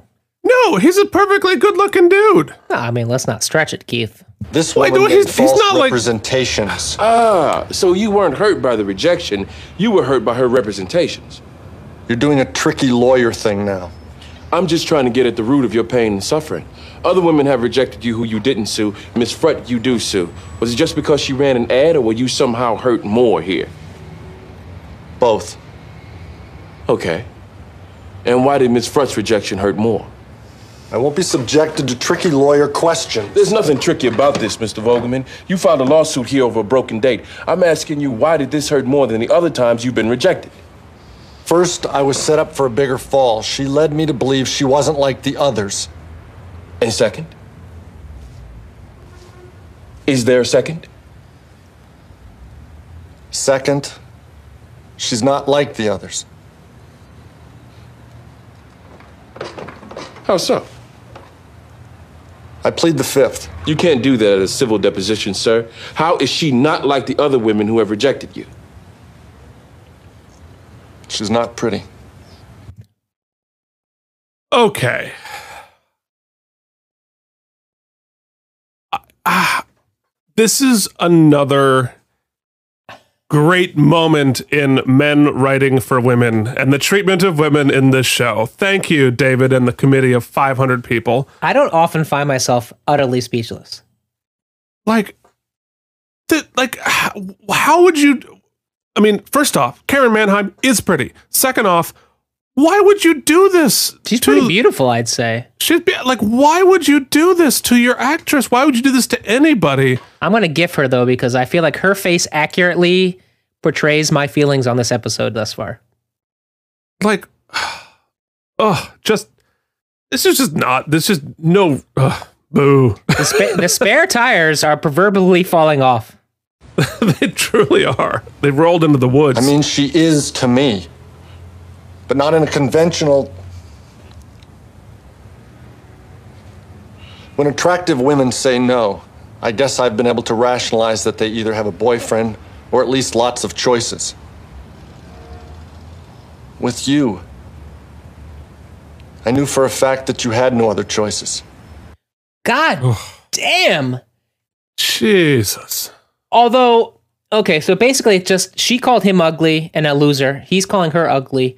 But l- my question now is at this point, we've gone to court. We've had two depositions. He was deposed, and now she's being deposed, or she was deposed, now he's being deposed. How much money has this cost collectively? Right. It's cost everyone a ton of money. Ugh, just a mess. Uh, like, and and the fact that we're even here, this th- there's no way this would ever go to a That, deposition. that judge would never throw it to a deposition. No. And we've spent literally zero time in a courtroom. We are more than halfway through this episode. No time in the courtroom discussing rape. The courtroom has been explicitly served for the monkey guy and these stupid depositions on ugliness. That's right. You led me to believe you were somewhat desperate. Then, upon one look at me, you evidently said to your Now, don't get me wrong. This guy's given you everything he's got as an actor. I mean, he's trying. Oh, and well, and Cameron like is giving us fantastic self acting. Not that desperate. Although I wonder if it's Cameron being hurt by the storyline Imagine as what it opposed to the feels like to character be the being nerd hurt. that You can't tell me that's not in there somewhere. Jesus. I mean, she can. She, she's She deserves to die. acting the shit out of it. I realize is. that Massachusetts doesn't have the death penalty, Your Honor, but I feel that she would warrant it for what she did to my brother. Mm, no. It wasn't enough that she disgraced and devastated him with an extramarital affair.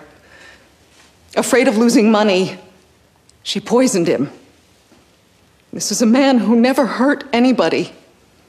This, I would say, is the interesting part of this case, right? The sentencing hearing. Forget all the like backstage, how can we get them off? But like, if you know, if the court knows and the lawyers know that this person didn't commit the crime and they're up for the death penalty, there's no way that can proceed, right? who never treated her with anything Tough. Love. I mean, their hands are tied a little bit. and kindness. He would probably even find some way to forgive her. But I can't. You murdered a wonderful Please man. address your remarks to me, Mrs. Clark. I would ask that you punish this woman in a manner commensurate with her crime. Mm. Mr. Pratt, anybody else? Hmm. No, Your Honor. Judge Zoe Hiller. Your Honor, I would only say that my client maintains her innocence of this crime. Yes, well, for this proceeding, I must presume her guilt. I understand. I would only add that the crime for which she was convicted, though not technically one of passion, was one the state claims to be motivated by passion. She has no previous record. I would also ask Your Honor to take into account the circumstantial nature of the prosecution's case in sentencing. Thank you.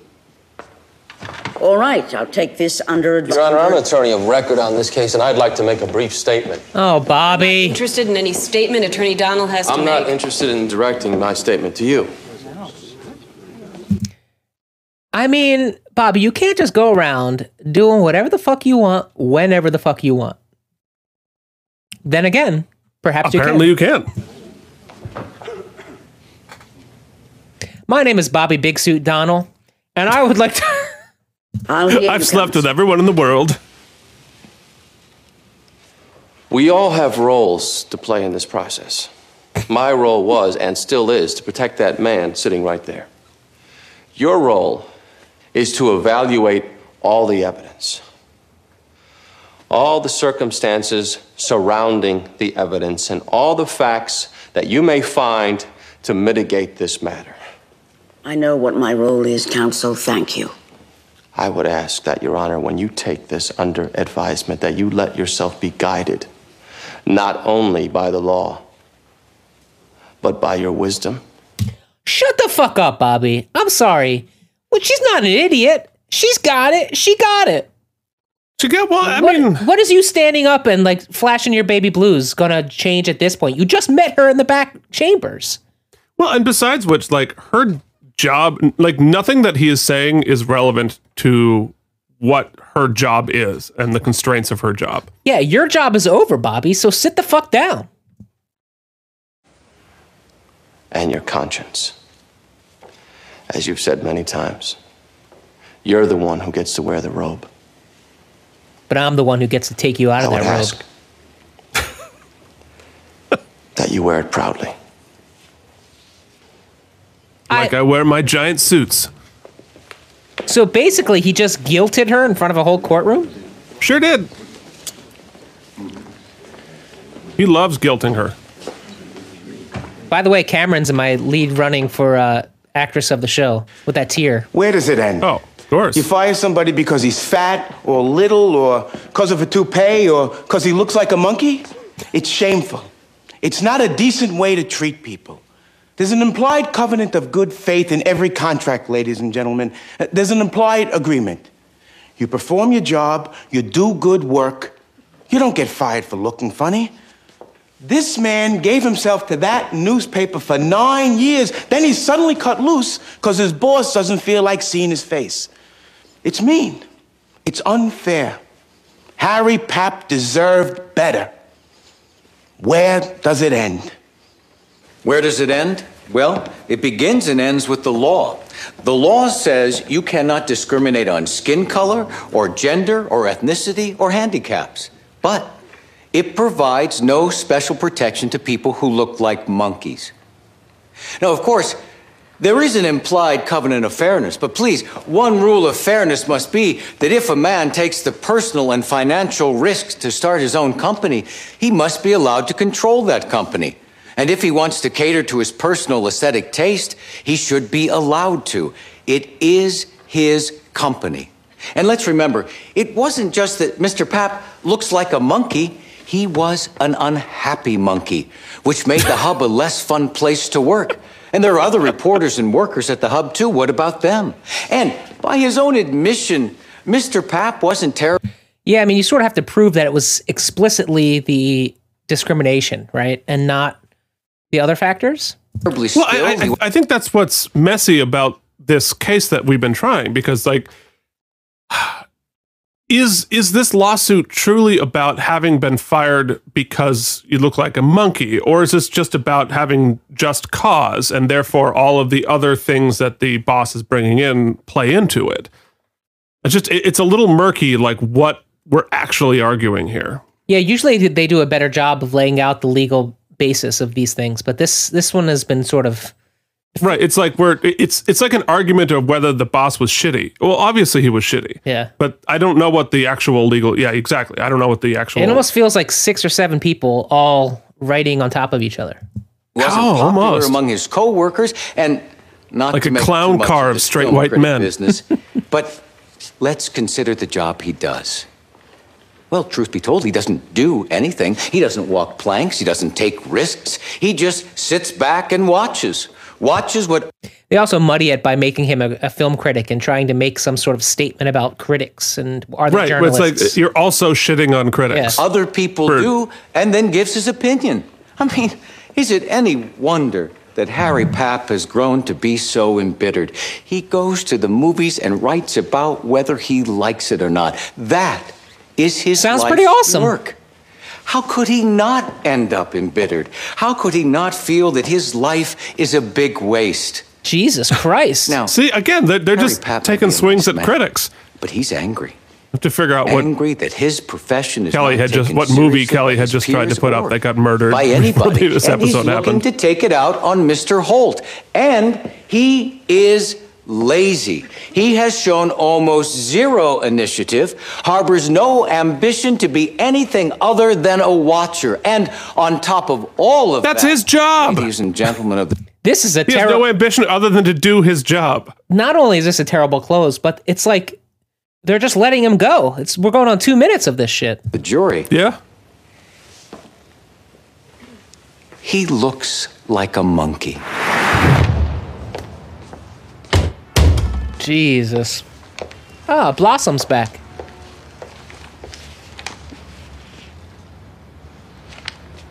Hey, Lindsay's very conflicted here. you okay? No, she's not. The writer is trying to make ambiguous an unambiguous situation is. Yeah, you know, like she's uh she's given so much shit to various people morally, and yet Lindsay, her good buddy, has been raped, and she's trying to she talked her out of uh, yeah. And slut shamed her. I went to the police. I was going to report him. I was, but I. I mean, what good? I didn't. He go would in. go to jail. I just drove there, but uh, I was going to go in. Almost certainly be disbarred at the very least.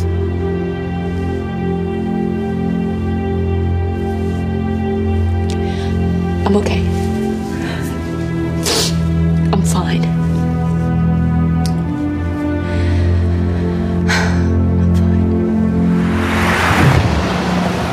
Sucks for her because last episode she basically was completely sexually uh um I don't want to say abused. harassed. Harassed, yeah, sexually harassed by Jimmy. And in this episode she's actually sexually abused and uh no recourse in either way. Nope. Double sexually More harassed because steam. I put her on my hall pass, so now I feel bad about it. No, that wasn't her, but she's on too, let's be honest. Don't worry, another outdoor scene. There's going to be I lots of was steam. on my way up to see you. I've decided to drop the lawsuit. Oh, shocker. I just really wanted to get you in a room and tell you that I thought you were ugly on tape. Yeah. Oh, really? That's. I think I was just needing to, I guess, strike back. I'm sorry I hurt you like that. It cost us both ten, a $10,000 retainer. I wish you well in life, Eleanor. Thank you. I wish you well too, George. You guys should make out.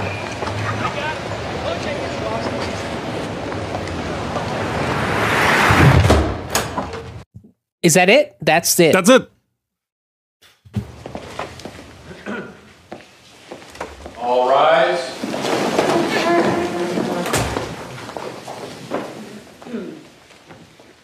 Be seated. All right, so This here's is the, Linda Hunt's verdict this is a big resolution here. or sentencing. Two episodes for the of this case. So here we go. The crime of murder certainly speaks for itself. That it was motivated by love for another man is hardly a mitigating factor. That it was motivated by greed doesn't occasion me to be more compassionate either. It is the order of this court that Mary Jane Wiggins be sentenced to a life term with no possibility of parole at the Framingham Correctional Facility. Wow. Wow, indeed.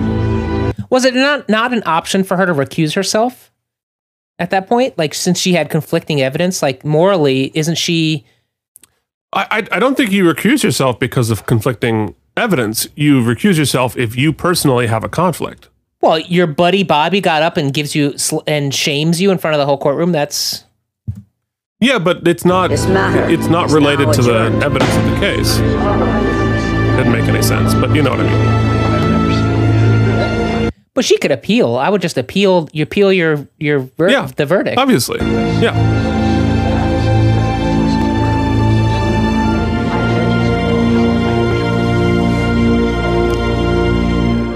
I still don't think it's Bobby's fault. She doesn't want any visitors at all. Counsel, how the hell do you live with yourself? Oh, get the fuck over yourself, Bobby. I'm so sick of this shit. Get out of here. I'm saying what I came to say. I'll have you arrested. Go ahead and Bobby. do it, and as soon as I get out, I'll be right back. Go. Close the door behind you. I'll talk So sick of first. this equivocation.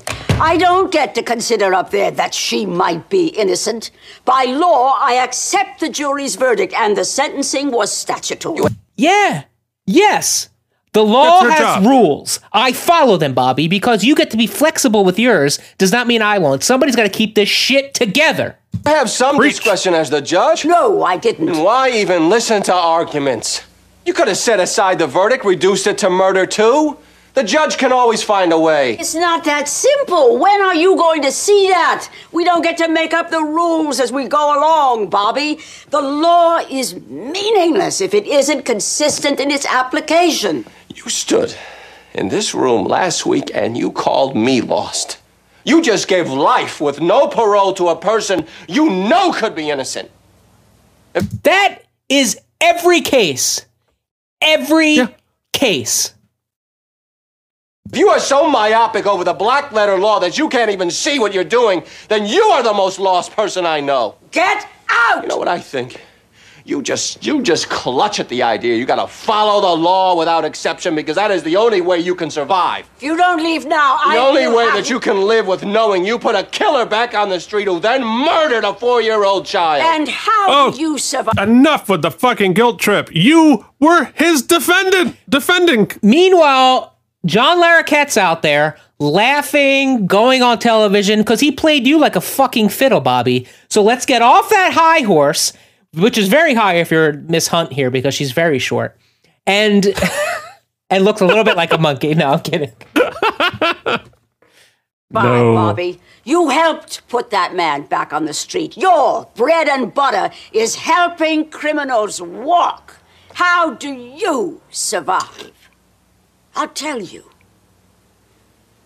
You do your job. You do your job. You do your job. Make out. Make out. Your granddaughter know your job. Dude, you are so out of line. I had just started liking Bobby again.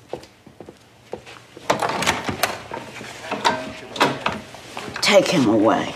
A lot of times, we're trapped. This was one we could have fixed. No, it's not. Appeal the ca- uh, decision.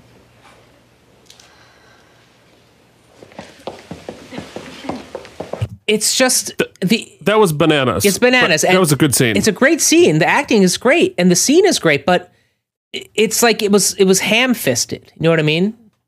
Is it a good well, it's, it- it's also retreading ground that like Bobby has already laid that specific guilt trip on her like three times. It's just the mud, the water's so muddy that you just can't see through to the point they're trying to make. They came back this quick.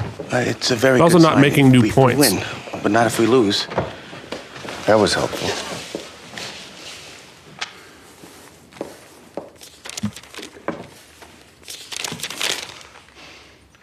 It's important what I'm doing, you know. He was wrong. I understand. Am I sweating? We're cultural watchdogs. We do important work. Members of the jury, you've uh, reached the verdict? We have, Your Honor. What say you? On the matter of Pat versus Hub News, we find for the plaintiff and order the defendant to pay compensatory damages in the amount of $82,000. Jimmy gets a win. I think he just jizzed in his pants too. He sure did. We both won. Members of the jury, this We might have concludes to your gift service. The court extends its thanks for your commitment. Oh, definitely. And, Your Honor, I too would like to take this opportunity to thank the jury, which I feel demonstrated a considerable excellence in a forthwith manner. Thank him in the hall. We're done in here. Lindsay, wh- what's going on? Oh, I went to the police station to file charges. What? Oh, I didn't do it. And now you could never be convicted. And I also, you know, part of me didn't want your whole career ruined over one stupid mistake, and it would be ruined.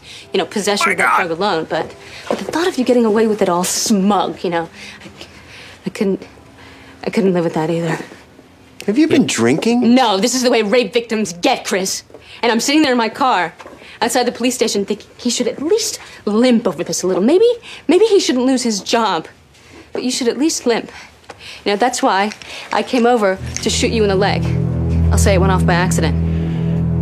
she has a gun. Crazy? Yeah. and it feels good. See, you could file charges, but then the truth would come out and you'd probably get in more trouble than me. It would be in your best professional interest to agree with me that the gun went off by accident. Lindsay. Don't!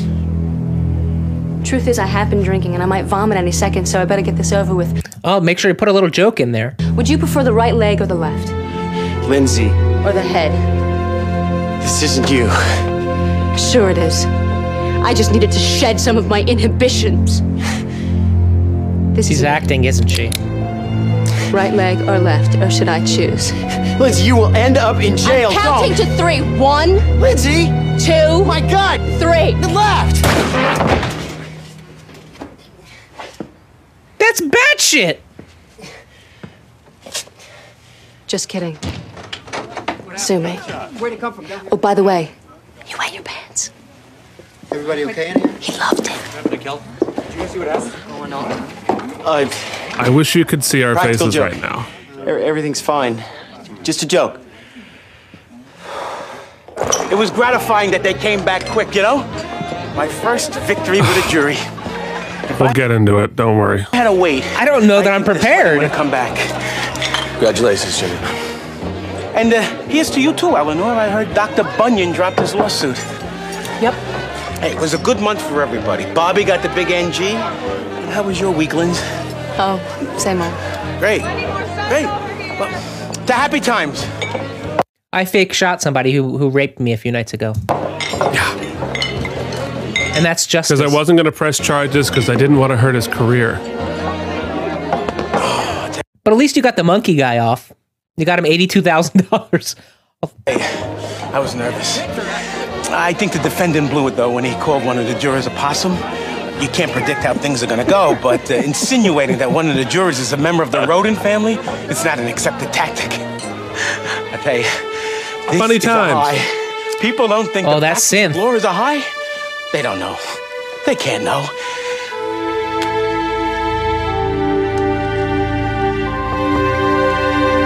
And then we finish with Linda Hunt making more paper dolls. You think she read that in the script and she's like, what the fuck is this shit? Oh, if she'd read the script, she probably wouldn't have done the episode. Make sure you put paper dolls in the description, Keith. Oh. Oh, the slow fade to black as she spreads out the. Wow. All right, guys, this is the sound of me hitting myself in the face. Uh, wow. All right. There's a lot to unpack. Let's go ahead and. Uh, So much to unpack. All right, well, let's do the. wow. All right, let's do. Uh, let, let's let's do these things first. Already famous cause you've been on TV, getting a paycheck. Or the first entry on your IMDb. Way to go, and you're the best guest actor. Two, three, four. The best guest actor. You are the best guest actor of the episode. Okay, well, let all right, let's get the So I was going to I I was gonna be like, I'm not giving it to Linda Hunt. I'm not giving it to Linda Hunt. She's already had two already. I'm gonna give it to Richard Riley because he did he was really funny as the terrible boss. But then that final scene was too good and she killed it. Yeah. Congratulations for me. yeah, he he definitely he chews the scenery, but he's barely he doesn't do anything. Linda acted her face off in a tricky situation, so I think it's I think it's unanimous. We we once again award the best guest actor on the episode to Miss Linda Hunt. Congratulations. So, uh, all right. So that's good. Let's do. Uh... Oh, I have done this all backwards. All right, we're we're it's we're just bananas. We're crazy. Dot. We're crazy today. So let's do this one, and then we'll get to best actor.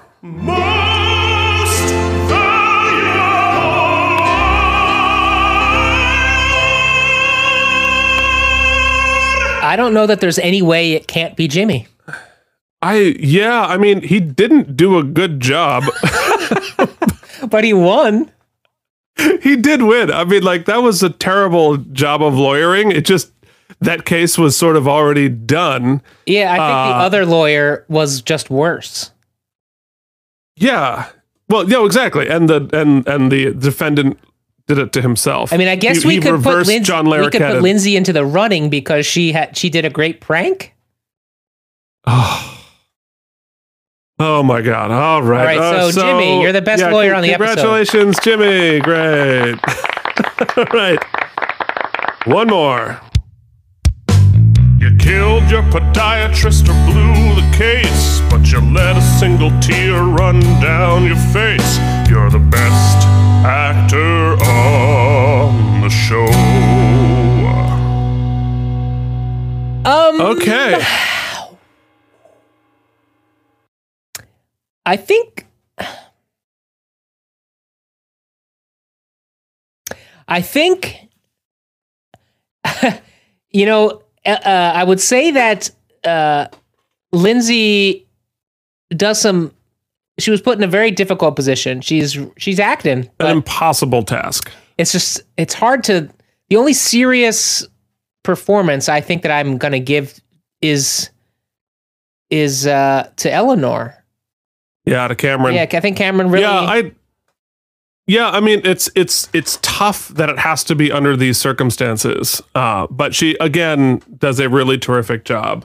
Yeah, I mean that's such a Uh, weird so- thing, especially when it crosses the line. I'm sure she's very confident, and but still, when you're when you're given a given a episode that is really dealing with some deep, probably I imagine physical uh, insecurities she's had in her life, and you have to kind of exploit them on camera is difficult. And she did it with aplomb as usual. Yeah, well, I, yeah, I mean, I, I have no idea how she feels about stuff, but I know that the episode sure doesn't treat her well. And uh, so, congratulations, Cameron. I mean, this episode, to be honest, didn't treat anybody well. no, it really, really didn't. All right, so let's let's do it. Ladies and gentlemen, it is time to announce how many spare tires this episode gets. You know, we never discussed Keith whether you know we talked about how thing how would things age that question. Um, yeah, but we never decided whether or not that aging would let it off the hook, and I don't know that it, it can because 1997, 2019. This is a shittily written episode. It's just Well, it's uh, uh, it's beyond it's it's beyond shittily written because it's like strangely it's not each of the the scene uh, I, I said this before like each line by itself each scene by itself is well written it's just the point of view of the episode i think is like I understand it was 20 years ago, but 20 years ago we already knew this. Like the the fact that the episode is able to sort of articulate the right side of things but then undermine it belies the fact that- that- so they, they don't get to get off because it was 20 years ago. It's just like it, the point of view of the episode as written by these this clown car of white men as I said is just offensive. Yeah, and you know the thing that they tend to do too is that this like sort of strict adherence to having three stories. When you're going to bite something off huge, like we're gonna wh- when I read the summary here that we're going to deal with date rape, I figured, oh, that's going to be a, the, a focus, a focal point of the episode. And I can't even say that it was. It was one of them, but they kept well. There were four stories. Yeah, and they kept just quick cutting to one of the funny ones, quote unquote, directly out of a scene about date rape. And I feel like the the the thing that had the most uh, relevance to making a point about our society and about what's happening in the workplace and all of these things would have been that story. And I felt like it got the shortest shrift of everything. Well, uh, yeah, I mean, uh, Lindsay's story, I, I would, I think, got the least screen time of all of these stories, and it, it's just like, and the least serious exploration. Like it was basic. No exploration. It was written off it right away. Literally, like, and and it undermined the character so much that the resolution of it was, oh, bitches be crazy. Yeah. Like that was the that, that like, and she said this is what rape victims get like. So it's like rape victims are crazy. Well, and also there was zero exploration of the merits of a lawsuit. It was written off instantly. Yeah, it, wa- it was it was written off, and and like, and, and I think that the fact that it would be a hard case to try is a good point. There should be a show about why is that so hard to ca- like that's like what we're debating now, twenty years later. Like, how do you make people accountable for that stuff, and the unfairness of that being a difficult thing for her to try is the whole point. But the show's point was, well, it should. You know, like it shouldn't be tried because, like, it, it, it, the show's point wasn't even that it was unfair. Yeah, they set it The up so show's point- nicely, right? They set it up really early in the episode. This exploration of what is consent. Can you still give consent if you're intoxicated? What if you know you're intoxicated? What if you don't know? What if you give consent but you were intoxicated but didn't know you were? There were so many interesting avenues we could explore. None. We explored none of them. Well, and the show put in fucking Lindsay's mouth. I would have gone to the police, but you'd lose your job, and I don't think it's worth that. So the so even the victim, as written by these men, says raping me is not worth losing your job, let alone be thrown in prison. I believe they also had her say, "I'm incapable of good sex." Yes. Oh my god. This I mean, Lindsay's character obviously damaged by this. The show's point of view damaged by this. Rebecca D. Cricket speaking up for the like the man's the the the defensive man's point of view on this. Sh- Rebecca D. Cricket's going to be the one who speaks up for the poor, unfair treatment of, of white men, male rapists. Like what the hell? So all of those chips have fallen. Not to mention, you know, over in the other story, now Bobby's back to being a a, a dripping hypocrite, and so. I mean, at least Eugene gave us a couple of eye rolls because he was like forced to do these terrible depositions for Eleanor. So, Well, it's just like this. This I hate to keep harping on it, but I'm going to keep harping on it. The treatment of women in this episode is so endemic. Like we, this show desperately, desperately needs women on the writing staff. It needs people who aren't white on the writing staff. This whole thing is written by white men, and I am a white man, but it's like this, this the whole point of view of this is just really ugly and just oh this this this did not age well. Well, Keith, I think it's time we have to assign a number to it. So, out of 10 spare tires, where are you going to have this fall? I mean, we've clearly. I don't think. Okay, so I'm going to say this the, the, the wheels have fallen off. So, since we've decided that the wheels have fallen off, you can't give this episode any higher than a six, since obviously four tires have fallen off. so six, so six is the peak. I think you can give this episode. So where are you going to fall? Oh, this one, this one gets one tire, and it should be happy it got that. Wow, one spare tire. One, you get a one. Sex lies and monkeys. Hmm. I'm mad at you. Keith is pissed. That Keith gives you a. But I'm going to go by the letter of the law, as Linda Hunt did. and I'm going to say that there were some good performances, and I, I did have a couple of laughs, although I was speechless at least three times. And I'm going to give it a solid three, which means we meet in the middle at two spare tires. I think that's I think that's fair. Our lowest score ever.